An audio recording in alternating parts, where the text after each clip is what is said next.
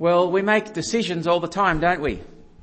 What to wear, what to have for breakfast, whether to have breakfast. Um, I surveyed the young people for those decisions. Some decisions are easy. Um, we make them just like that, don't we? Hardly a moment's thought. Some decisions though are hard and we wrestle with them and we lie awake at night thinking about them and we find ourselves being pulled in two completely opposite directions. Sometimes between two right things and we just can't decide which one to do. But have you ever thought that God might have to make hard decisions? Have you ever thought that God might have to wrestle within himself as to what he should do? That might sound strange. But today in Exodus 32 we see God wrestling with a huge problem. And we see him saying one thing and then changing his mind and saying another thing and it's strange. In this passage what is causing it all is that Israel treat God terribly. And he's not sure how to respond. And the passage is even confusing as we read it. God saying one thing, God saying another thing, but it is all there to help us see how huge the problem of our sin, our disobedience is to God. So let's pick it up in Exodus chapter 32, which was just read for us, verse 1. When the people saw that Moses was so long in coming down from the mountain, they gathered around Aaron and said, come, make us gods who will go before us. As for this fellow Moses who brought us up out of Egypt, we don't know what's happened to him. Now these people here are the very same people who have just been rescued by God. And we've seen, haven't we, like a wedding, when Israel were asked, will you obey God? Will you be his people? Like at a wedding, they said, we will. We will do everything that the Lord has told us. But the wedding's not even over. Moses is still signing the register, so to speak. He's up on the mountain getting the Ten Commandments in stone and Israel are getting impatient. How long will Moses be up there? Has he forgotten all about us? And it's that impatience, it's that lack of trust of God wanting to speed things up that leads them to sin. 32 verse 1. When the people saw that Moses was so long in coming down from the mountain, they gathered around Aaron, Aaron now because Moses is still up the mountain, and said, come, make us gods who will go before us. As for this fellow Moses who brought us out of Egypt, we don't know what's happened to him. Aaron answered them, take off the gold earrings that your wives, your sons and your daughters are wearing and bring them to me. So all the people took off their earrings and brought them to Aaron. He took what they handed him and made it into an idol cast in the shape of a calf, fashioning it with a tool.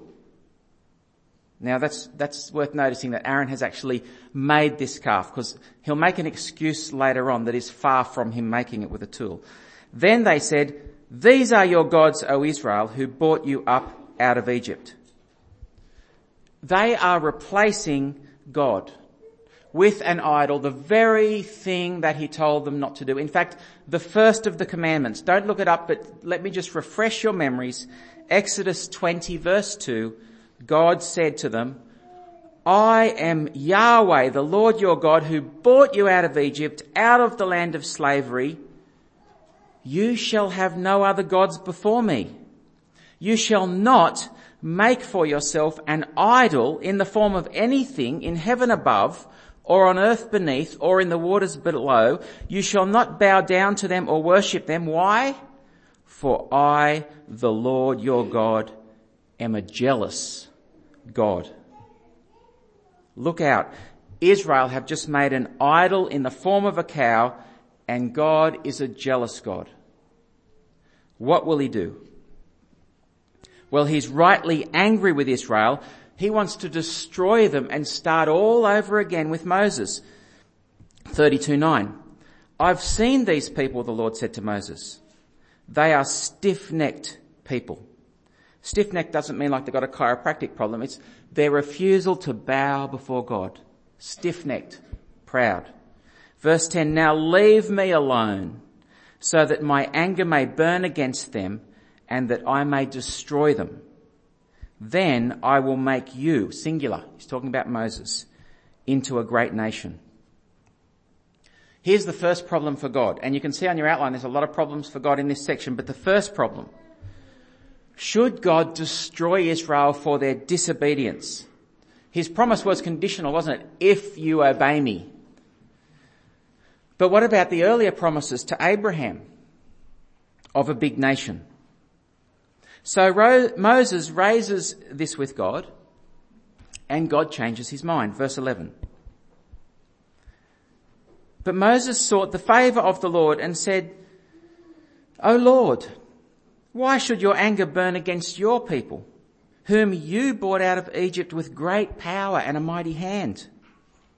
Why should the Egyptians say, it was with evil intent that God brought them out, to kill them in the mountains and to wipe them off the face of the earth?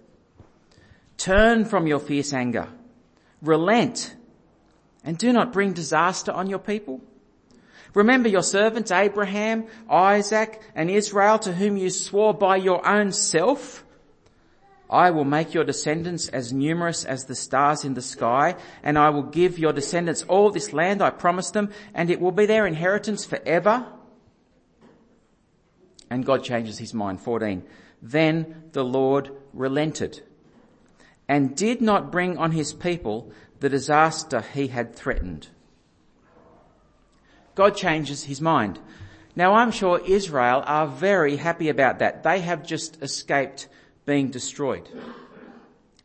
But what about you? Does that sound a bit strange to you that the God who does not change changes his mind? At the very least, you should feel a bit uncomfortable that God has just said one thing, He's threatened one thing, and now He's doing another thing. What is going on? There's a problem here, isn't there? God wants to destroy these people, but He also loves them. And that tension, that problem continues over into another problem the problem of God's mercy because now that God has changed his mind and now that he's decided to be merciful to them and not wipe them out, it gets worse. Look at what happens. Verse 19. When Moses approached the camp and saw the calf and the dancing, his anger burned and he threw the tablets out of his hand, breaking them to pieces at the foot of the mountain. See, Moses up the mountain was trying to say, God, don't be angry. He hadn't seen what was going on. Now that he's seen what's going on, he's angry. 20. And he took the calf they'd made and burned it in the fire. Then he ground it to powder, scattered it on the water and made the Israelites drink it. He said to Aaron, what did these people do to you that you led them into such a great sin?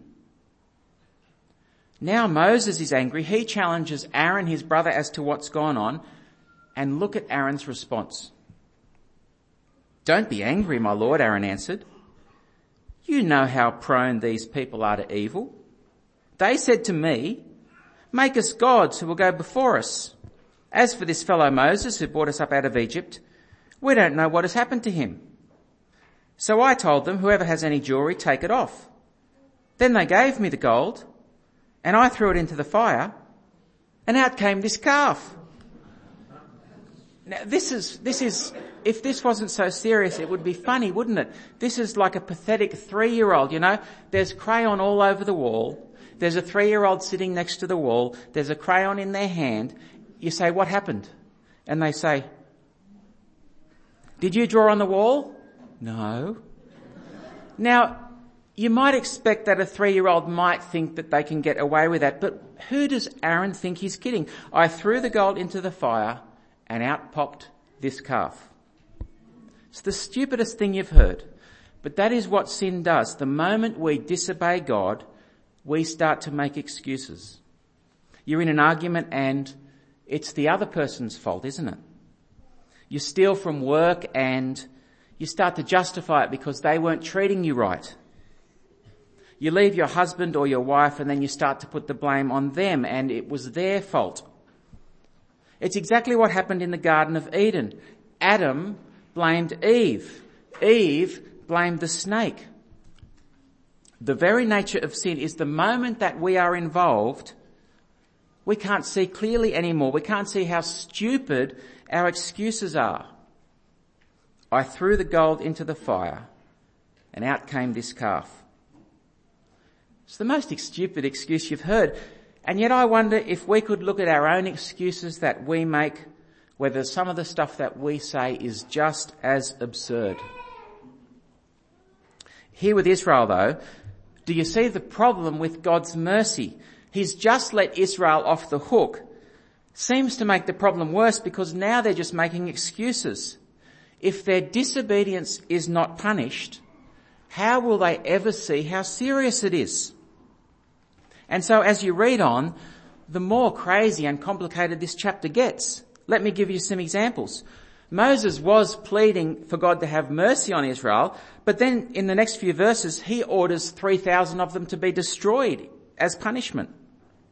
God was going to punish them, but we just saw he's changed his mind and let them off. But then later in the next chapter, he sends a plague anyway in judgment. And then in verse, chapter 33, verse 3, God says he's not going to go with them anymore. They can still go into the promised land, but they're on their own because if he goes with them, he'll destroy them. Then Moses begs God to go with them, and in 33:14 he changes his mind and he says, "I will go with you." It's all over the place. And in chapter 33 verse 5, we see why. Sorry, 34 verse 5 chapter 34 verse 5. It's all to do with who God is. Then the Lord came down in the cloud and stood there with Moses and proclaimed his name, Yahweh, the Lord. And as he passed in front of Moses, this is what he proclaimed. The Lord, the Lord, compassionate and gracious God, slow to anger, abounding in love and faithfulness, maintaining love to thousands and forgiving wickedness, rebellion and sin. Yet he does not leave the guilty unpunished. If you've been finding this chapter a bit confusing, this is the key to understanding it all. It is all to do with attention within God himself. By nature, God is forgiving. He wants to show mercy to people. And yet by his very nature, he is also a God who is fair and he must punish evil. On the one hand, he's compassionate. He knows what people are going through. He knows what you're going through. He knows the hardest things you go through. He knows what Israel here are going through and he feels for them. He's a gracious God. He wants to forgive wickedness and rebellion and sin. The worst things you've done in your life, God wants to forgive. The worst things that the nation of Israel have done, even their idolatry, He wants to forgive. But that's only one side of who He is. Middle of verse 7, He does not leave the guilty unpunished. See, God is also fair. He wants to do what is right. Imagine if every single court case that came through the district court here in Dubbo, imagine the judge just let everyone off. That wouldn't be right, would it? You've just broken into five houses. That's okay. You're forgiven. Go free. You just killed someone. That's okay. You're forgiven. No jail term. Go free. That's not justice. If that's what was happening, everyone would just do whatever they wanted. And that's the problem of these chapters. Should God punish or should God forgive? It's in his nature to do both. And that problem continues right through the Old Testament and it reaches its climax in the death of Jesus. Look, if God was in turmoil here with what to do with the nation of Israel, imagine the turmoil he was in with the death of Jesus because it is the same issue. In the death of Jesus, those two things are involved. God's justice He wants to punish sin and God's forgiveness. He wants to forgive people. And in Jesus' death, both those things happen. In Jesus' death, sin is forgiven. Because by his death, he bought our forgiveness. Anyone who calls on the name of Jesus will be saved. But in Jesus' death, sin is also punished. He took God's judgment for us. God made him who had no sin to be sin for us. And as followers of Jesus, we need to keep both those things in tension in our lives. They're both true. And they're both part of who our God is. You can't have one without the other. We need to have them both.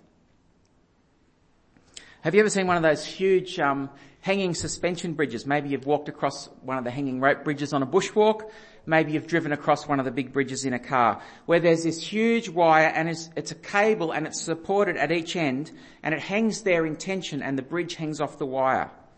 You break the wire on either end and the whole bridge falls. It's a bit like that here. We need to hold God's anger at sin and His mercy and forgiveness in tension. They're both there. You let go of one and everything comes undone.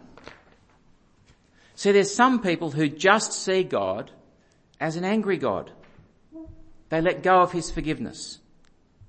Not everyone, but some people find it hard to think that God can forgive, or they think that it's wrong for God to forgive. Some people even use it as an excuse not to come to God. They focus in on God's anger and say, I can't believe in a God who'd be angry. If that's you, yeah, for you it might be easy to see that God is angry. It's easy to feel overwhelmed by your guilt perhaps. You might even think, how could God forgive me? It's good to understand that God is angry at sin, but that's not all he is. He's also gracious. He loves to forgive people. God wants to have you as his child and overflow his mercy into your life and through the death of Jesus, your sin can be forgiven. God's anger and his forgiveness you need to hold on to them both.